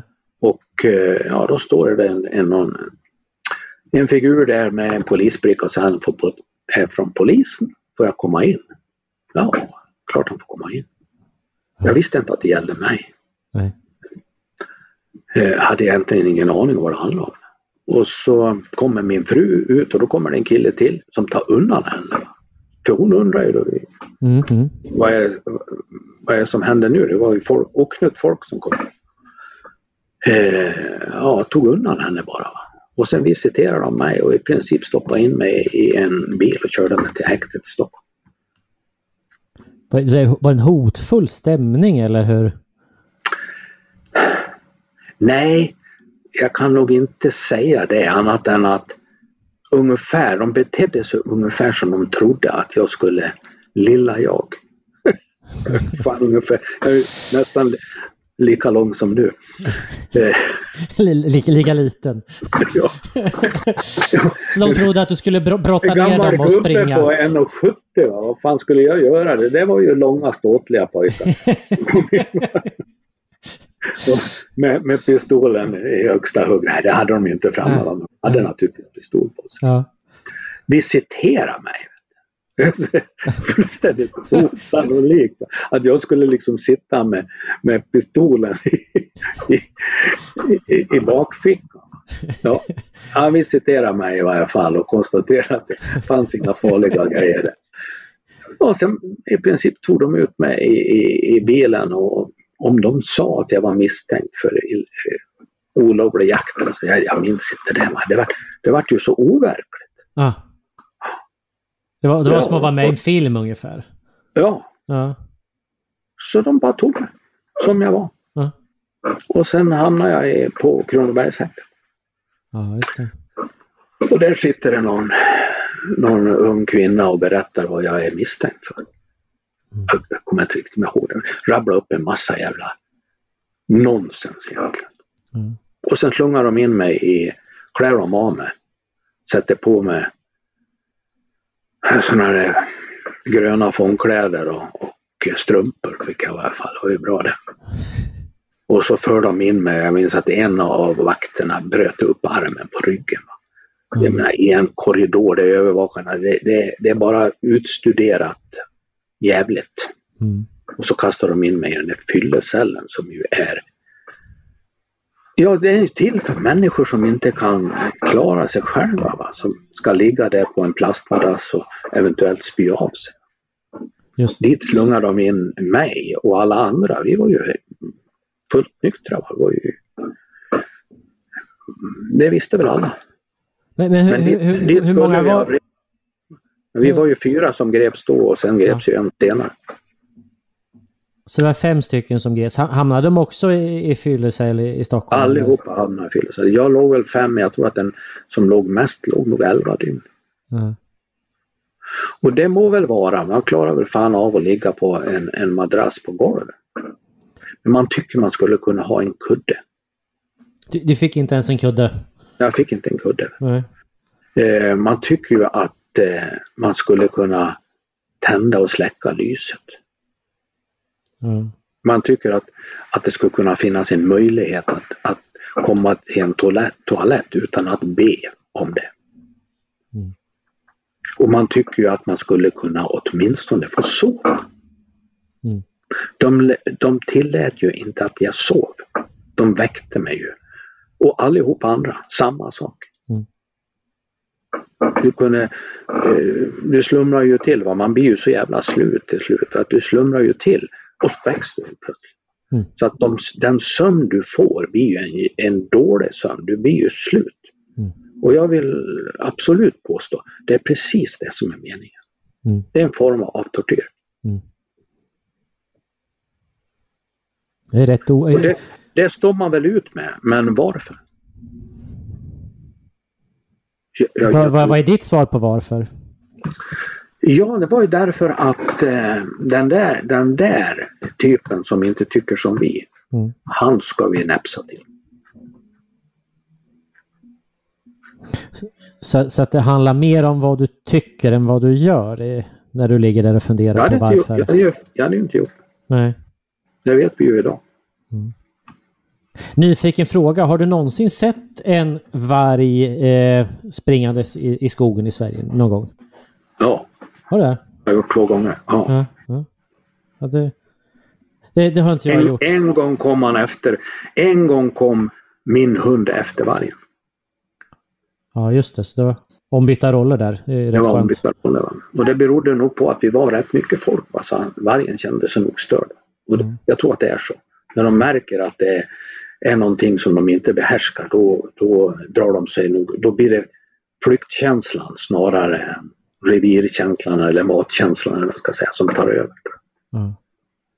Ja. Så därför så, den jakten, jag hade ju många gånger jag jagade själv. Gick ut med hundarna och jagade själv. En fantastisk känsla egentligen. Mm. Det gör jag inte längre. Nej. Av just det skälet. Just det. Till, till, tillbaks till cellen då. Då var du i, i fyllecell i fem dygn. Ja. Och vad hände sen då? Ja, sen, flyttade, ja, sen var det ju en häktningsförhandling som inte var någon förhandling alls. Mm. Utan eh, då kördes jag till Västerås i fångkläder, midjefängsel, handfängsel som satt fast vid en vakt. Mm. Och det är klart att har jag den här fantastiska kroppshyddan så förstår man ju hur rädda de måste ha varit. Ja. Och det- så förs jag ju in i rättssalen. Mm. Du vet, nu har inte jag sovit vettigt på fyra dygn. Mm. Ganska mosig. Mm. Och har absolut ingen aning om vad det är. Jag var övertygad om att kommer jag hit så måste ju någon berätta och säga det att det här har du gjort och vi har de här bevisen. Mm. Så jag tänkte, jag får väl stå ut med det här då så får de väl lov att släppa ut mig när jag kommer till en domstol. Mm. Men så blev det inte. Utan när jag väl kom dit, det var ju första gången som jag fick klart för mig det som jag tänkte var fullständigt ofattbart. Att de skulle avlyssna min telefon. Mm. Och så att åklagaren då säger att jag läser ur en avskrift av ett telefonsamtal. Det var ju då jag förstod. Har de avlyssnat min telefon? Och jag tänkte ju inte på att det skulle vara fel avskrivet eller något sånt där. Va? Utan han läste ur några meningar ur ett telefonsamtal som jag då hade haft med min syster för fyra, fem dygn sedan. Då. Mm. Ja, jag, jag, jag, fick inte ihop det. Och han, han läste upp meningar som sådär rakt upp och ner. Men det låter ju för fan som jag skulle ha skjutit en varg. Mm. Men det berodde ju på att han, han eh, eh, kan man väl säga förfalskade det här samtalet på det viset. Så man blir ju alldeles överrumplad. Mm. Och jag kan inte komma ihåg alla ordagrant vad jag sa men jag minns ju att det var en, en inledning av ett samtal. Hon ringde ju mig. Och det hela startade ju med att hon ringer mig när jag går efter vägen för att höra om det är varg som ylar. Mm. Och då trycker jag bort henne när hon ringer mig. Och vi har kontakt kanske en gång i veckan eller något sånt där. Bästa vänner. Och eh, ja, hon brukar hålla reda på hur mycket älgar jag skjuter. Eh, och eh, ja, nu då så ringer hon upp mig och då trycker jag bort henne med en sån där automatsvar. Jag kan inte prata nu eller något sånt där. Och då kommer det ett sms direkt. Jagar du älg? Mm. ja, jag hade ingen anledning att, att göra någon jävla utläggning där, då, där och då. Mm. Om att jag var ute och lyssnade efter om det ylade varg. Utan jag bara sa ja visst. Och så en tummen upp. Mm. Ja. ja, så var det inget mer med det. Jag var väl där 35 minuter kanske. Eller vi vet ju idag att någonstans 35-40 minuter var jag där. Mm. Sen åkte jag hem. Mm. Och hörde ingenting. Mm. Och det är mycket riktigt vad jag säger i det där samtalet. Att eh, vi stod och avvaktade men vi hörde ingenting. Eller såg ingenting eller vad du sa. Mm. Därför det, var, det hände ingenting. Och de som sen sitter och avlyssnar det samtal som utspinner sig någon, en och en halv timme senare när hon ringer mig igen. Mm. Jaha, vilken i ordningen sköt du nu? Hon tror jag jagar älg. Ja. Eftersom jag sagt så skickade meddelande. Det visste ju inte de som satt och avlyssnade. Att hon hade skickat ett sms-meddelande. Så när, när hon då säger vilken i ordningen sköt du nu? Då Ja. tänker ju de är varg. Hoppas att det är varg naturligtvis. Ja. Och eh, då säger jag, jag har inte skjutit så många sådana där. Nej. Därför det stämmer. Jag har inte skjutit mer än en varg. va. Mm. Och eh, då fattar inte hon. Hon var så inställd på älgjakt. Mm. Så då frågar hon, eller jag minns inte hon, på vilket vis hon säger jaha, nej. Och så i något sammanhang säger nu stod du allt med fingret på avtryckaren och det har hon nog sagt förut. Va? Ungefär som en sån där grej. Va? Ja. Nu får du allt bra jaktsugen eller någonting sånt där. Ja. Eh, och då, jajamän, säger jag då. Ja. Jag har fått för mig att nu ska jag skämta med henne. Jag ska hålla henne på halster. Eh, och så utspann sig, jaha. Ja, vi ryckte ut. Vi, vi, vi fick reda på att vi hade besök, vilket är korrekt. Mm. Vi trodde att vi hade varg på marken. Så då ryckte vi ut ett gäng, vi stod och avvaktade men vi såg ingenting. Säger jag. Fullt, tycker jag, hörbart. Mm. Och då fattar inte hon, vad då? Hon har ju fortfarande älg i huvudet och säger Jaha, var det tjuvjägare? säger hon. Nej, säger jag. Och, nu, och då viskar jag, bara för att göra det spännande. Ja. Det var gråben. Och jag, jag vet inte om hon inte hörde det eller om hon inte visste vad gråben var. Så hon fattar ju fortfarande inte. Då säger jag att jag, ja, du vet sådana där vi får på kameran ibland. Och syftade på att det blir ju varg på de här åtelkamerorna vi har. Mm. Jaha, var det kungen? säger jag. Jajamän, säger jag och så skrattar vi bägge två. Mm. Det är hela samtalet. Och när jag säger att vi, vi stod och avvaktade men vi såg ingenting. Då skriver de om det. Så du vet man får ju, om man nu vill förfalska Mm. någonting, vilket jag hävdar fortfarande. Det var ingen fel lyssning. De förfalskade det Mm. genom att säga inte men vi såg ingenting utan när vi såg och så tar de bort ordet ingenting och säger att det var ohörbart, vilket det inte var. Mm. Det är den typen av människor som då sitter och hanterar oss, vilket föranledde dem att eh, tro att jag hade skjutit en varg. Mm. Som då grundar sig på i, i grund och botten en förhopp, stor förhoppning att kunna sätta dit mig för någonting. Eh, och det beror nog på att de åsikter jag har haft. Mm. Så eh, då tror de faktiskt att vi har skjutit en varg. Att jag har skjutit en varg. Så, så, så eh, de eh, griper dig då alltså utifrån att de har avlyssnat dig en längre tid får man väl ändå förmoda. Och Fem veckor Fem veckor? Mm. Ja. säger de själva. Ja. Kanske är längre, vad vet jag. Jag tror inte på dem jag ska vara ärlig. Okej, men, men ändå mi- minst fem veckor och sen så att du då eh, enligt dem skulle eh, klara av konststycket att åka direkt från kontoret, vara borta i 35 minuter och då tror de att man ska hinna då att skjuta en varg på den tiden. Eh, Det tror jag faktiskt inte att de visste nog inte då vet du. Att Mm. jag bara var där en så kort tid. Ah. Men det här samtalet dyker ju upp. Ja. Och jag kan ju tänka mig om man då fått för sig eller har viljan att komma på mig med någonting. Så när det här dyker upp hos de som har suttit fem veckor och lyssnat. Mm. Hur kul kan det vara? Mm.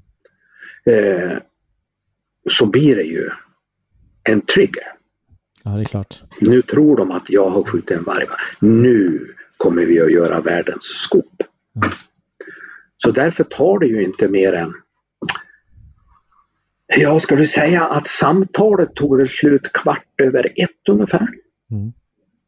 Och sen ska de alltså ha lyssnat igenom det här och försökt bilda sig en uppfattning, vilket de ju gjorde. De har, eller jag har skjutit en varg. Mm. Så halv tre, det vet en timme och en kvart, Ja. då går orden ut. Grip fyra människor.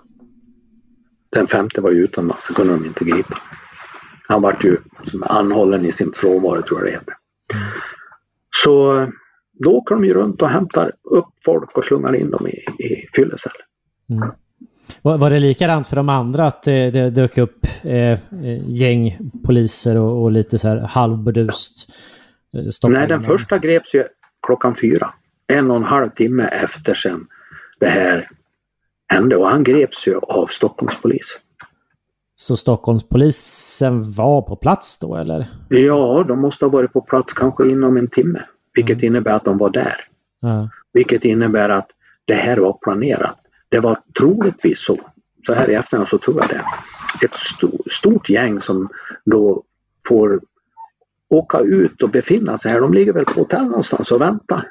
Mm. Skulle bevaka oss när vi skulle jaga den där stora jakten. För, I förhoppningen om att vi skulle begå något olagligt. Vet, du varför det var avlyssning i minst fem veckor? Eh, Vad som Ja. föranledde det? Vad, vad hängde, hängde det ihop med? Ja, det föranledde på samma vis som att man förfalskar grejer så, så eh, följde man inte lagen. Utan man, man avlyssnade mig utan att ha rätt till det. Det kan man säga, det är det ena. Mm. Det andra är ju att man måste ju ha någon misstanke och misstanken härhör ju från en, en psykiskt sjuk kvinna va, som, som lever i en familj som är milt sagt eh, märklig Mm. som, eh, ja, där det finns misshandel och hon beställde ju mord på honom. Som övergick i misshandel och så eh, stal hon pengar av honom för att hon vart utpressad. Och, ja, det är inte som det riktigt vanlig familj om jag säger så. Och det var honom som hon anmälde. För att få in honom i fängelse för hon ville mörka helt enkelt eh, de stölder hon hade gjort av honom. Mhm. Från hans konto. Ja. ska man ju veta att jag vet ju inte allt. Nej. Säkert inte. Jag vet inte allt jävelskap som polisen har hållit på med heller. Nej. Utan det är väl ofta så va? att du ser toppen på isberget. Men så är det och det var hennes story Ja. som jag tror lirkades fram. Den skapades av förhören och diskussion som hon hade med Åse Schultz. Miljöåklagaren. Ja. Mm.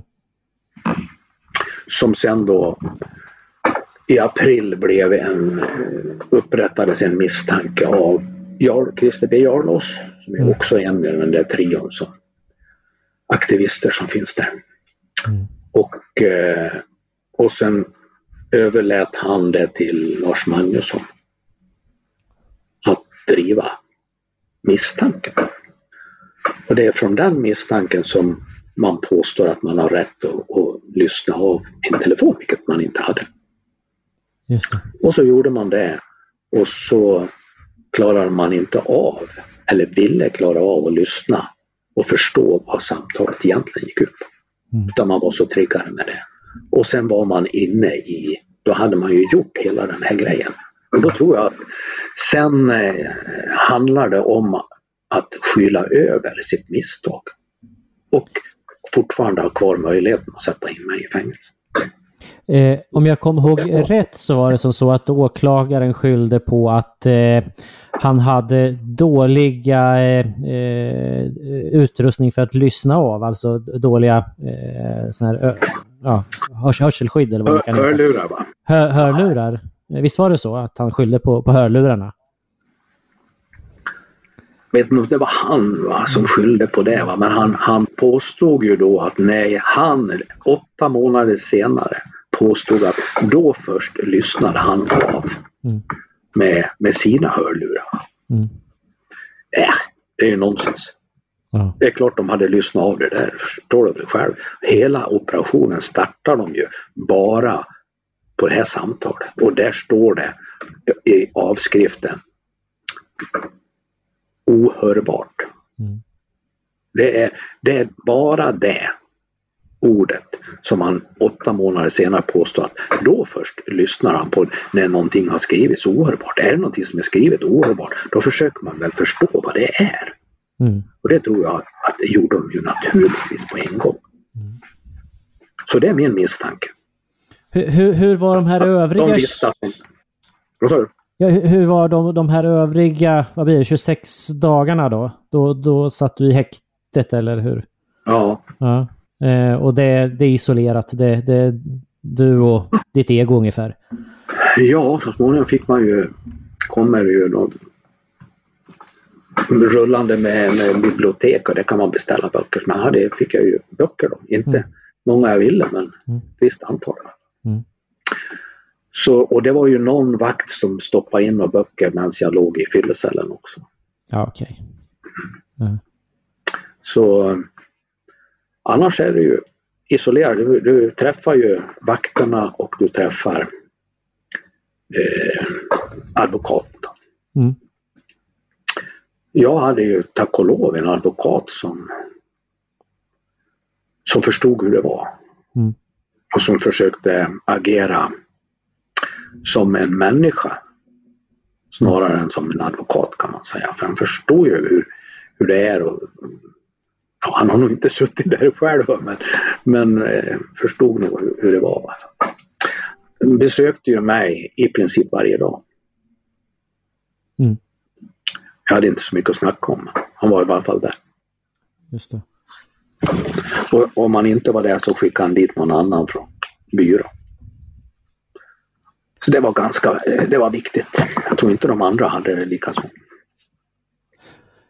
Sen så kom du så småningom ut. Alltså hur, hur känner man sig när man kommer ut då? Eh, du vet att du har figurerat i, i tidningar. Du har utmålats som... Det visste jag inte Visste du inte det? När, när fick du reda på det? när jag kom ut. När du kom ut? Hur, hur, hur, hur upplevde du det där då? Ja, då var det ju redan gjort. Va? Då, då var det ju inte nutid. Va? Mm. Eh, och då har jag ju legat där vet du, i 31 dagar och funderat. Ja. Skrivit sida upp och sida ner. Va? Jag skrev ju upp allt som hände. Jag tänkte, det är jag kan ju i alla fall göra det. Ja. Så jag vet ju precis vad jag åt. Frukost, middag, kväll. Ja. ja, det hände ju andra grejer då. Man, man, man trakasserade ju mig lite grann. Man får ju gå upp och, och hämta frisk luft i en bur på taket. Va? Mm. Jag vet inte vad det kan vara, 10 gånger 10 meter, 10 gånger 5 kanske. Sånt där. Man går runt, runt, runt. Eh, men i alla fall, man får frisk luft. Mm. Eh, och, och det där är ju oktober, november. Va? Så det var ju runt nollan eller sånt där. va. Man har ju bara en t-shirt på sig.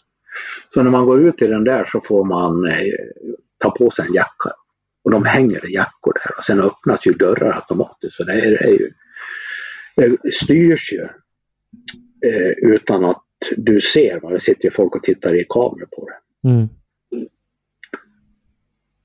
Så då öppnas ju dörren och där jackorna har hängt då, där är det tomt.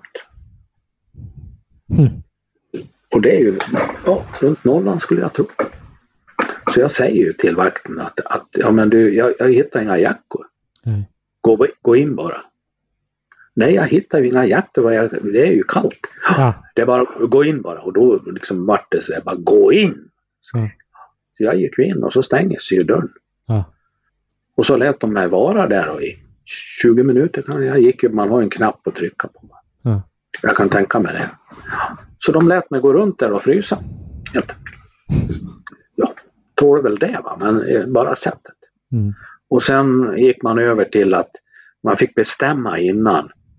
Vill du vara där 30 minuter eller en timme? Jag gick alltid en timme. Va? Ja. Det var ett avbrott i vardagen Ja. och frisk luft. Ja. Och man går bara runt, runt. Inget annat. Så, men jag varierade. Ibland gick jag cirklar, ibland gick jag åttor. Ja. Men du, det, det, har ju lagts ner enorma resurser på detta. Eh, man stängde väl ner sågen och tömde eh, pannan på aska, bland annat? Nej, Nej. man stängde inte ner sågen. Men man tömde på aska, eller hur? Berätta man gärna. Bad, hur Man bad personalen att stänga pannan. Så kanske? Mm. Mm. Och det går inte, vet du. då exploderar det. Uh -huh. Det vet ju naturligtvis inte polisen. Mm. Men de gav, kommer ju in och tror att de eh, kan bestämma allting. Men, men eh, de killar som var där, va, de bara vägrade. Mm. Men sen tog, det är ju så att, att den där, det här är ju en, ett roster, ett rörligt lutande roster. Mm. Där du kan säga högst upp häller på bränsle. Mm. Och sen rullar så att säga bränslet ner i en backe. Och så blåser du luft underifrån i rosterna som är öppna. Ja. Och så brinner det. Ja.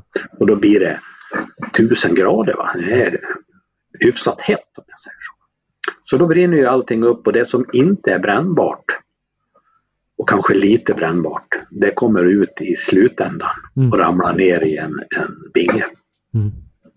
Och det går igenom ganska mycket. Va? Så det blir ju, det blir en container efter ett tag. Just. Så den containern vad jag förstår, den tog de och undersökte. Mm. Det är container, mm. inte små bingar. Just det. Och som det sägs skickades till Frankrike jag. För att analysera för att se om det fanns rester av varg. Då ska man ju veta det att då har de säkert varit där. Alltså eh, de tror ju att jag har skjutit en varg någon gång mellan ett och, eller mellan 12 och 1. Mm. Eller mellan 11 och 12 mm. på dagen. Och sen vet de ju att jag bara åkte därifrån. Mm. Och sen skulle någon alltså ha tagit den här vargen, åkt och lämpat in den i pannan. Och då fanns det ju en lucka där möjligtvis då, när inte de var där. Mm. Men de var ju där, skulle jag tro, från tre eller något sånt. Just. Eh, larmet gick ju 14.30 men de kan ju ha fått orden innan. Det var 14.30 som det gick från åklagaren. Det var ju bråttom. Mm, mm. Och det dök inte upp någon som de kände igen. Och det var väl eh, som han sa, det var en chansning. Mm. Att det skulle ha slunkit in någon och slungat in den där vargen som inte var skjuten. Eh, och därför tog de det här och körde iväg och som en chansning skulle analysera det och hittade naturligtvis ingenting. Det är ingen varg skjuten. Det vet de ju det visste de ganska snart skulle jag vilja säga. Mm.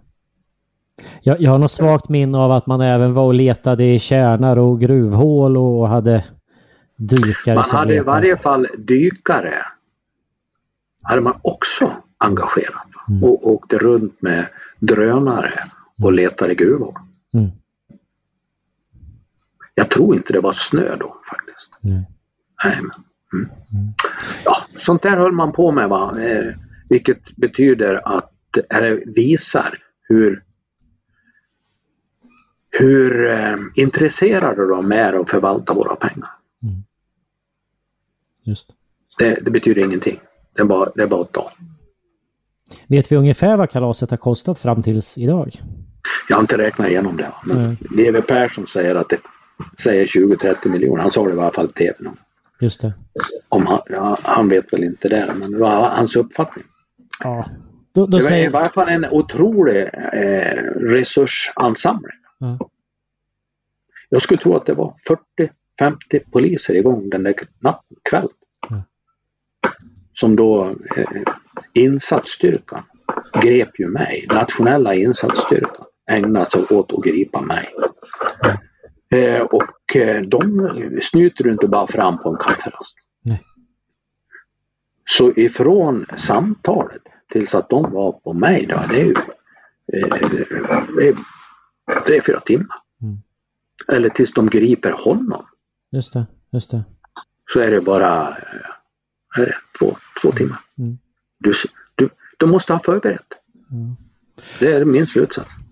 Om vi, om vi spolar fram tiden då så hamnar vi i, i tingsrätten i Västerås så småningom. Ja. ja. Eh, kommer du ihåg när du gick in genom dörrarna där första morgonen? För det var väl i tre eller fyra dagar? Jag kommer ihåg att det, var, att det satt några jägare där ute och ja. en del kände jag igen också. Det var ju trevligt. Ja. De eh, bjöd på kaffe och, och, stod och pratade lite grann. Eh, rätt gemytligt. Och sen så var det även ett gäng ifrån någon rovdjursorganisation på plats och ett gäng poliser. Ja, det var det. det var, jag vet inte om det var några poliser. Jag tror inte jag såg. Mm. Ja. Eh, jag, jag, var också på plats och jag, jag, jo, det fanns poliser som övervakade det hela på utsidan. Det borde det ha varit, men jag såg dem väl inte. Nej, nej. Eh, ja, men vi kan väl säga också att jag, några av de här dagarna så var jag på plats eh, i tingsrätten och, och lyssnade på, på förhandlingarna. Eh, och eh, jag har väl en egen uppfattning om vad, vad det handlade om, men hur, hur, hur var de där dagarna? Ja, de var ju... De första dagarna var ju väldigt spännande. Därför ingen visste ju om eh, rättegången skulle bli av. Mm. Eh, jag var ju så glad att det äntligen blev av. För åklagaren hade ju bara skjutit och skjutit och skjutit utan att det fanns något nytt att göra. Utan mm. Jag vill ju påstå att han sköt på det där bara för att eh, plåga mig så mycket som möjligt. Mm. Och det är en plåga att inte, att inte någonting händer. Mm. Att det bara, bara finns som du anklagar för ett brott som du kan hamna i fängelse för. Mm. Du vet att du inte har gjort det, men du ser ju hur eh, polisen och åklagaren förvränger det ena efter det andra. Mm. Hur olagliga de är. Vedervärdiga skulle jag vilja säga. Mm. Men jag tycker att de är. I varje fall så var det ju skönt att det skulle äntligen bli av. Nu ska ju åklagaren berätta. Vad har du för någonting? Som ska bevisa det som inte har hänt. Ja, och eh, då var det ju den här, hans bevisning, det var ju den här psykiskt sjuka kvinnan.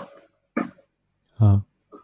Som hade sagt någonting någon gång 2017. Som hon sen 2019 tog tillbaks och sa att hon ljög. Och hur den där världen för, för henne och hennes familj, jag vet ju inte hur det där går till, men så blev det ju de facto. Mm. Och jag vet ju att hon ljög. Mm. Men åklagaren tycker, nej hon ljög inte. Mm. Utan hon ljög andra gången hon sa att hon ljög. ja. Så han valde det. Eh, och det berättar väl en hel del också. Att han så bet sig fast att det måste vara rätt. För det var det enda som fanns. Mm. Vilket eh, då gjorde att hon som vittnesmål var ju det enda han hade. Mm. Även fast hon säger att hon ljög. Mm. Men det ska ju sägas i rätten. För det är ju bara det som sägs i rätten som, som gills, om jag säger så. Mm. Så det var ju nödvändigt att hon kom dit. Och hon hade ju nekat att komma dit och han hade därför åtalat henne. Eh, på för att hon skulle ha hjälpt sin man genom att överlämna plastpåsar som han skulle kunna hälla gift i. Ja, väldigt allvarligt brott. Men han åtalade henne med, eh, bara för att eh, naturligtvis han får ha in henne i rättssalen så han ska kunna pressa henne att säga sa inte du så här då? Mm. Och det har han väl gjort. Då. Och sen ska de, han ha med en, en polis som ska säga jo, hon var väldigt trovärdig. Den är Anna Bergqvist, den minst trovärdiga som finns tror jag. Eh, I varje fall, ja, näst den här människan. Men hon dök ju inte upp.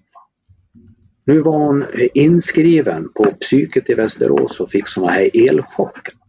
Det är hans trovärdiga vittne. Så det blev ju helt plötsligt väldigt... Eh, ja, det blev en frågeställning. Ja, om du var där så vet du det. Kommer hon hit överhuvudtaget? Annars blir det ju inställt. Mm. Ja, och eh, det var ju vad vi möttes av när vi kom dit. Kommer hon överhuvudtaget dit? Kommer det här bara att ställas in? Och det var väl vad de flesta trodde. Men domaren han eh, ansåg inte det. Han har bestämt sig, nu är det dags för att det här blir färdigt någon gång. Mm. Så han eh, begärde att eh, hennes försvarare skulle i så fall komma med ett sjukintyg. Annars skulle hon bara hämtas dit. Mm. Och vad vet jag vad som hände men jag tror inte det kom fram något sjukintyg. Utan dagen efter, då var hon där. Mm. Så rättegången, den första, det var ju pläderingar. Va? Behövdes en... Sen kom ju vittnesmålen. Mm. Och det var ju hon, eh, åklagarens huvudvittne. Mm. Så hon var ju tvungen att komma dit. Mm. Och det gjorde hon. Mm. Så rätt vad det var så, så funkade tydligen hjärnan igen. Så hon kom dit och berättade att jag ljög. Mm. I princip. Men det var lite längre än så. Då, men hon skrev ju fyra brev till åklagaren och berättade varför hon ljög och alltihop som skulle ha hänt. Mm. Så hon hänvisade bara till det när han ställde frågor. Just det. Du, du kan läsa, ja du var ju där kanske. Ja. Du, du kan läsa mina brev. Mm. Ja, hur kommer det där sig? Ja, jag ljög. Mm. Så det blev ju lite som eh, ett litet ja, crescendo mm. i det där. Sen, var, sen fanns det ju mer. Upplevde du det här på något sätt nu som att det fanns ju inga fysiska bevis. Eh, det fanns ett vittne som talade om i rätten att hon ljög. Eh, upp, kändes det som att det här var... Det, där. det ja. sitter ett vittne i rätten och berättar att hon ljög om någonting som hon hade hört. Just det. Det var ju det. Hon mm. har aldrig varit med om någonting. Nej. Utan hon har hört mm. av någon. Kanske hennes man. Mm. Eller någon annan. Eller också var det bara ett, ett totalt påhitt. Men i grunden, påhittet var ju jag har hört det här. Ja. Rykte. Men då, då, då landar vi ju på något sätt, rätta mig om jag har fel då, i att det, det här mer eller mindre är någon typ av en, en, en politisk eh, rättegång. Ja, eh, politiskt eller aktivistiskt eller någonting men det är det jag, som jag kanske sa, va? det måste ju vara eh, en attack på mig är det ju utan tvekan. Mm. Man har plågat mig i, vad är det nu, tre och ett halvt år. Mm. Eh, man vet att jag inte har gjort någonting, det är det de påstod. Mm. Måste man ju veta. Men ändå så fortsätter man eh, och, och trakassera mig. Mm. Och varför gör man det? Ja, antingen är det bara av ren pur elakhet eh, om någon du inte gillar. Mm. Eller också så är det utstuderat att nu måste vi ta ett exempel för att, att få de här jävla glesbygdsmänniskorna att förstå att ni får inte skydda er själva. Vi bestämmer. Ni ska förbanne med ha varg. Mm. Och är det så att ni eh, visar någon annat tecken, då kastar vi er i fängelse. Då får ni se. Då blir det så här. Mm. Ja. Någondera är det. Ja, det finns ingen annan anledning. Så du är åtalad för dina tankar? Ja, det blev nästa grej. Mm. Jag vill ju hävda att eh, vetskapen om att det inte var en varg skjuten, mm. den fanns redan när häktningsförhandlingen var. Mm. Och jag säger att rimligtvis så har man kollat upp det här centrala samtalet. Det är ju bara det som löser ut hela operationen. Mm. Om det är i det samtalet, de här, den här minuten som det gäller, jag vet inte, tio rader eller något sånt där. Mm. Och där skriver de som lyssnar av ohörbart. Mm. Lyssnar man inte på det då? Tar man inte reda på om det är ohörbart eller inte? Och det vet man ju. Vi vet i varje fall att samtalet lämnades till deras IT-forensiker. Mm. För att förtydliga just det här ohörbart. Mm. Och han kommer tillbaks och säger det behövs inget förtydligande, man hör vad man säger. Lyssna i mina hörlurar. Det säger han till eh, chefs eller utredningsledaren Anna Bergqvist. Mm. Så det gjorde de ju. Och då kan man säga när? Ja, men det vet ju vi inte. Mm. Men det är väl ganska rimligt att man gör det på en gång. De var ju samma eh, lokal. Kolla upp vad det är. Mm. Och då ja. visste man att vi såg ingenting. Och då visste man att det var ingen varg skjuten. Och så lägger du samman med det. När man kom till häktningsförhandlingen så visste man att jag var bara där i 35 minuter. Mm. Man visste att jag bara hade vanliga kontorskläder. Mm. Klädd så här som jag är nu. Och man har inte hittat ett hår av en varg, ingenting. Det fanns ingenting i pannan. De har rimligtvis gått runt och letat mm. där de visste att jag befann mig, för det har jag berättat. Mm. Eh, och, det har då Robert som, vi hade ju ingen kontakt, vi visste inte, de förhört honom. Så vi har ju samstämmiga uppgifter. De mm. visste ju det. Jag, jag har ju sett på amerikanska deckare hur, hur de gör. Då sätter de ju plastpåsar över händerna med gummisnoddar för att kolla efter krutstänk. Gjorde de det? På dig? Nej. Nej. De har väl kunnat kolla bössan då? Ja. Och det kanske de gjorde. Mm. Men till deras förskräckelse så upptäckte de att den var inte avlossad.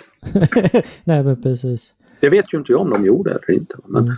men eh, vapnen hade de ju. Tog de ju på kvällen. Mm.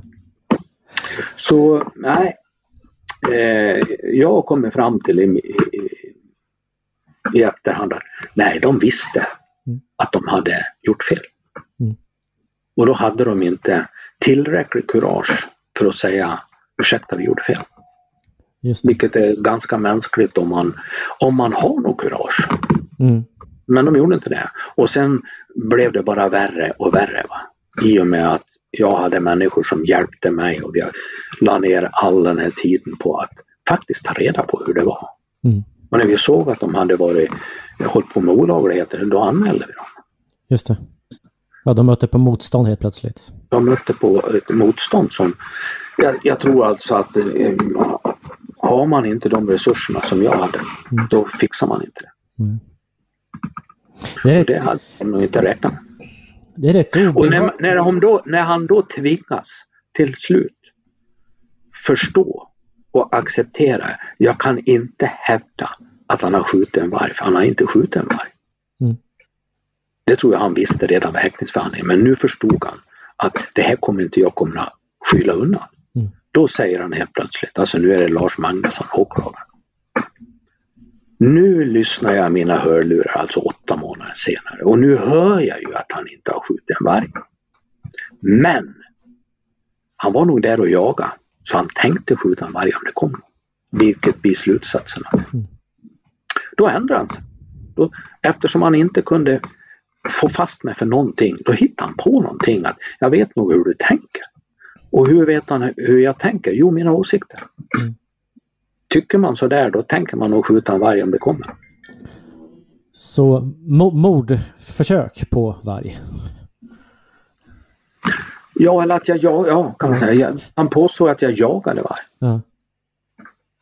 Och det finns som säger att jaga är ju att vara beredd att döda. Mm. Annars är det inte jakt. I, I, juridisk mening. Mm. Så då blir det ett tankebrott. Som naturligtvis inte går att bevisa. Men han drev det i alla fall. Sen och det var det han överklagade. Sen som vi då förflyttar oss fram till 2001 på, var det på våren där när du friades? Från tingsrätten? Ja, ja. det är på våren. Mm. Eh, och då, då får vi även se... 2020 är det väl va? Ja, det, du, du borde veta bättre än mig. Ja, Eh, jag, jag har skrivit 21 i mina anteckningar. Men, ja, ja, eh, ja, ja, det kanske var 21 då. Ja. ja, ja, ja, det, det är åldern du vet. Ja. Rättegången var väl eh, månadsskiftet februari-mars.